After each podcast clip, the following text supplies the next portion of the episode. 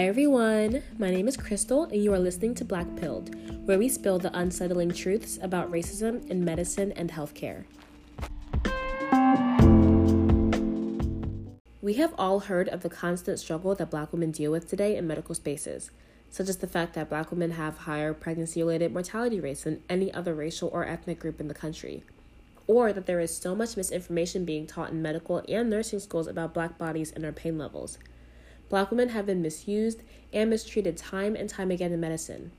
But is this all new?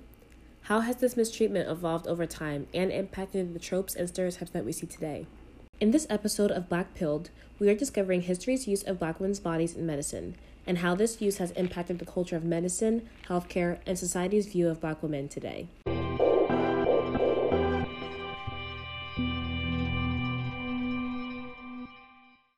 Firstly, let's look at the stories and struggles of enslaved black women who were forced to provide free labor in healthcare settings and were forced to become the caregivers of their slave owners' children in plantations in the South and many other locations in the U.S. Enslaved black women were forced to learn how to become a midwife or nurse from a very young age, solely for the purpose of providing more ways and more enslaved people for their masters to make money off of. From as young as children, these women were treating fellow enslaved people who were sick or needed a procedure. They assisted white physicians when they came to plantation hospitals. They delivered babies. And after a federal ban in 1808 on importing slaves from other countries, there was a really enhanced interest for keeping enslaved people already in the U.S. healthy so they can reproduce and keep the system of slavery going.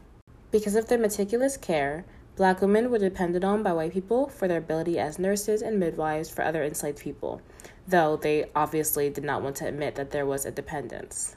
They did, however, begin to use these black women as caregivers, even in their own households. Enslaved black women would breastfeed their master's babies and raise them through their childhood milestones, such as first words or taking the first step, just for the child to eventually grow up and dehumanize them and continue the cycle.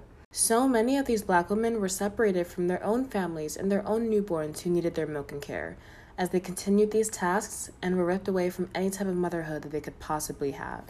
As we stated before, not only were black women used, but so were young black girls. An example of this is Sylvia Channon, who was only a child when she was forced to become a nurse after she was brought by a slave owner. When she arrived onto her new owner's plantation, she was given a white baby and simply told to not drop him. Even while taking care of the baby, Shannon had to complete her other tasks in the house as she was a nurse to other slaves as well. Unlike today, nursing was not seen as a desirable profession, and caring for and cleaning up after sick and enslaved people was not a position that any white person wanted to be in. Because of the disdain for the position, enslaved people, especially women, were forced into it. Not only were their abilities important and needed, but they defined the idea of nursing at the time as a position of servitude. I also feel as if because this era established black women and girls in a position of a caregiver from a very young age, it also still haunts us to this day in the form of many different tropes, such as, which we will elaborate on later, adultification.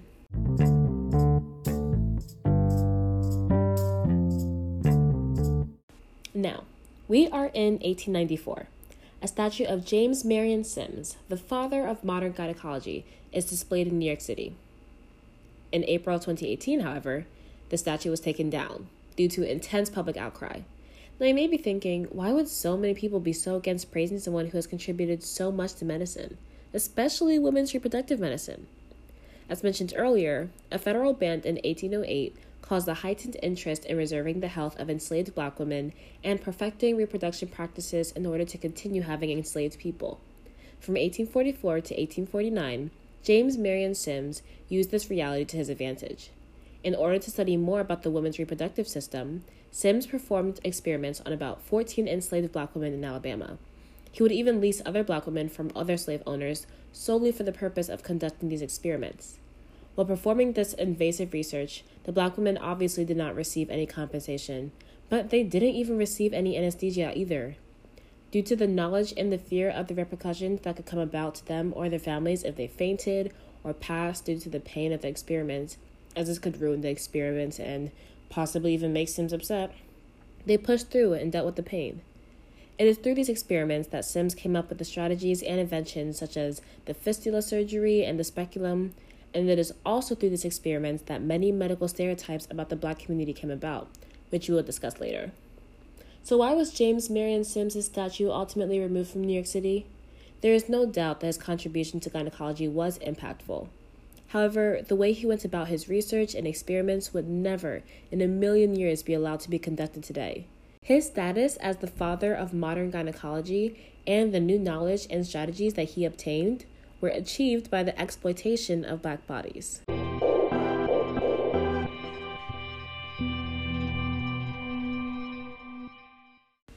After abolishing slavery, we all know that racism did not just magically dissolve away on its own. And unfortunately, neither did exploiting black women's bodies. With the rise of the Jim Crow era and the strong implementation of segregation, racism had, and still presently has, a very strong hold in the U.S., including its medical and healthcare system. To dive deeper into the post slavery era, let's take a look at Henrietta Lacks, a black woman who had terminal cervical cancer in 1951. She was a very young mother of five who came into the Johns Hopkins Hospital with abnormal vaginal bleeding, but it was later discovered to be a large malignant tumor. Now, Johns Hopkins Hospital was one of the only leading hospitals in the country open to taking in black patients. However, the hospital was, not surprisingly, very segregated. And this segregation and bias was displayed in the everyday interactions that the physicians had with their patients and how they treated them. While receiving treatment, Lacks's doctor, George Gey, took cells from Lacks's cervix without her or her family's consent or even knowledge. While researching the cells, it was discovered that her cancer cells reciprocated and doubled every single day, something that was not seen before with previous cells used in research. After her passing at 31 from the cancer, the cancerous cells taken from her cervix, now dubbed as HeLa cells, have been used for decades in cancer research due to the fact that they are always growing and therefore can be studied. According to John Hopkins' article, The Legacy of Henrietta Lacks, her cells, quote, are used to study the effects of toxins, drugs, hormones, and viruses on the growth of cancer cells without experimenting on humans. They have been used to test the effects of radiation and poisons, to study the human genome, to learn more about how viruses work, and they played a crucial role in the development of the polio vaccine. According to NPR, quote, like guinea pigs and mice, Henrietta's cells have become the standard laboratory workhorse, end quote. However, as mentioned before, Lacks was never aware of her body's contribution to medicine and research. Much of her identity and her name have even been erased from the definition of HeLa cells. Additionally, many people in her family did not even know she had cancer. With just the knowledge that her mother died early, her daughter started to grow fearful when she reached around the same age that her mother died, as she and the rest of her family were not aware what she died from. Many members lived in constant fear of their own health and future until they discovered the truth over 20 years after her death.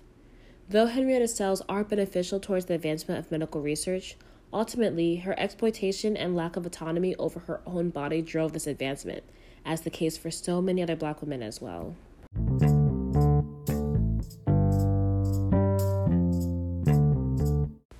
While we have a discussion on the lack of autonomy that black women had over their bodies, we cannot forget to bring in the topic of eugenics and its strong role in medical racism.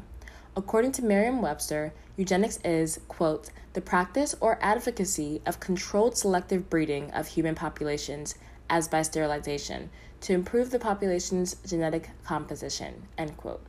One can very clearly guess how eugenics can be a strong tool for racism in the US. One example of this is the forced sterilization of many black women in the US in the mid 1900s. In order to control the black population, birth control shots, pills, as well as surgically taking away black women's abilities to have children were forced onto them in many ways. For example, in the 1930s to the 1970s, a sterilization program in North Carolina that was specifically for weeding out the black citizens in the state was conducted.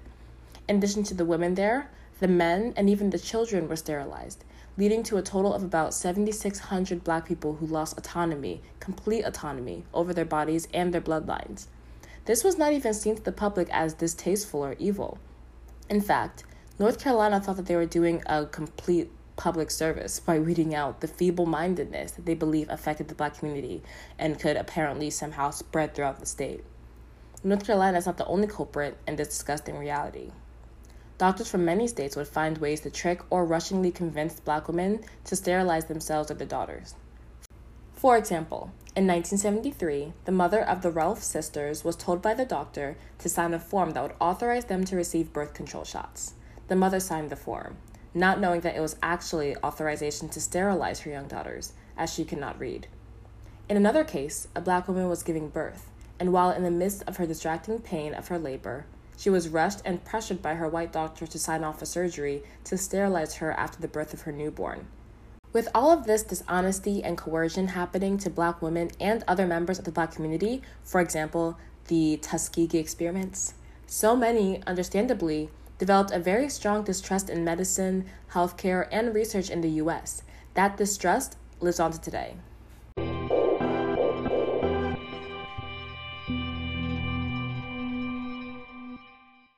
So, after hearing these case studies and some of the history behind the role of black women in medicine, one may ask what was even the point? Was there any benefit at all to doing all of this?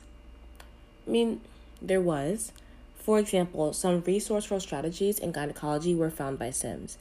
And HeLa cells are extremely important in researching and engineering new medications, treatments, and more. However, a decent amount of harm has resulted from this disgusting history, and it still lives on today. Firstly, the role of black women as nurses and midwives during slavery plays into the whole mammy stereotype and trope that we see today. Have you ever heard someone discuss how they feel so comfortable and at ease when an older black woman gives them a big hug or when they affectionately call them honey or baby? Though this comfort and ease is not inherently bad, it does stem from the ingrained mammy trope that has been used for decades in slavery.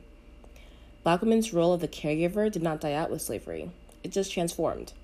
Additionally, and this might be a stretch, I feel as if this role that black women and girls had to play greatly impacted the adultification of young black girls that we see today.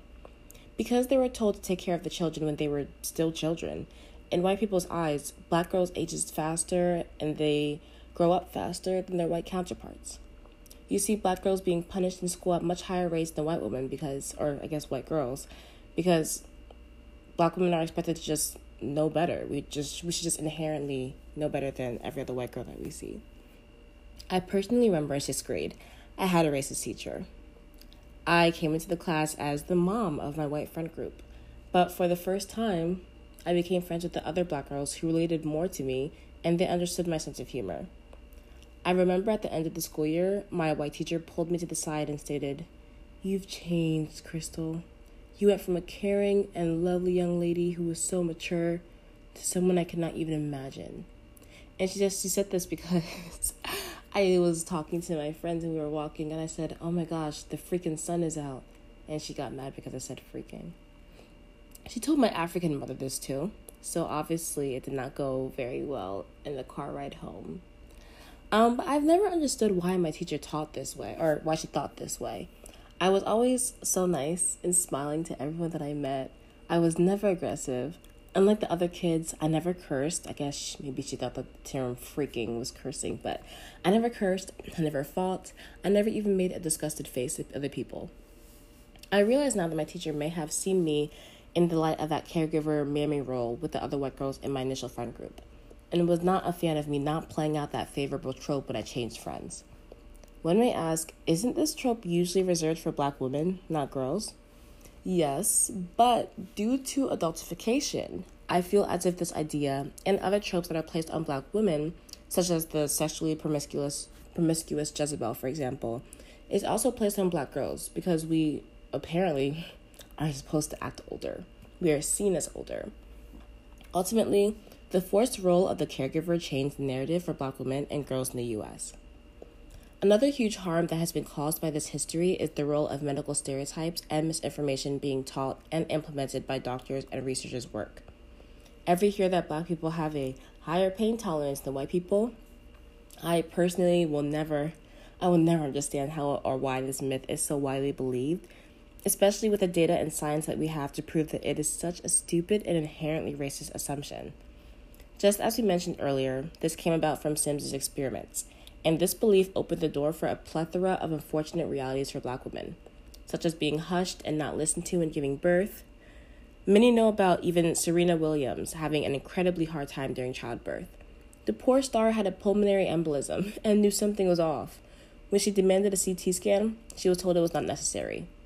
Once they actually gave in and listened, she was treated and essentially saved her own life by being so persistent. Even though she is a star and renowned by so many people, she is still a black woman. Therefore, the healthcare personnel treated her like one, and her pain wasn't that bad, so she could withstand it in their eyes. Also, y'all, this stereotype has been taught in medical and nursing school textbooks and their curriculums for years. It has just recently been dispelled and discouraged from teaching. That is so frustrating to think about. But, anyways, since this idea plays into the false narrative that black people are inherently tougher and can withstand more pain, similarly to the adultification point that I made earlier, one may see us receiving harsher treatment when being punished in different scenarios.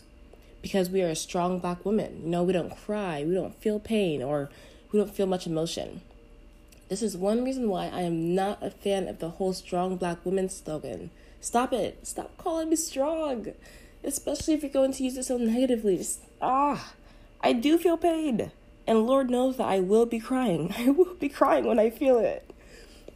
Anyways, another impact that the history of black women in research made in today's world is actually the role of black women in today's research. After studying Henrietta Lacks's story and the history of eugenics in the United States, I see why it is so hard to recruit black women in research projects, especially when they have to do with the reproductive system. There is a strong and extremely warranted lack of trust, and the fear of losing autonomy over one of the only things we can control, our bodies, is extremely justified considering the history of the United States. Additionally, these experiences lead to misinformation that is still prevalent today. I personally know people who are afraid of receiving the COVID vaccine or birth control pill because there is this fear that in people like us, they just make things worse. One patient might refuse birth control because it'll make her infertile, like it did to her great aunt, when in reality, her great aunt was tricked into being sterilized. Another person may be wary of the COVID vaccine, especially after hearing someone suggest to go test the vaccine on people in Africa. Is this another Tuskegee experiment? And I mean, these are completely justified fears, though it is upsetting and sometimes unfruitful to try and dispel these ideas from their heads because this is what medicine conditioned so many black people in my community to think like.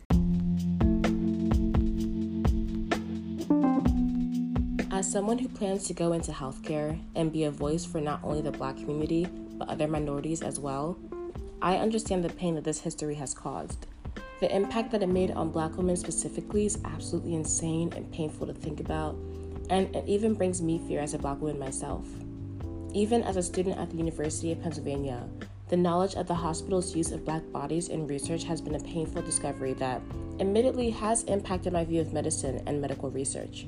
However, my only hope is that as a future black female physician, I can use my voice and my knowledge to provide a voice for other minorities as well, and I can advocate for change that can reverse the damage done by the disgusting history of medicine and research in the US.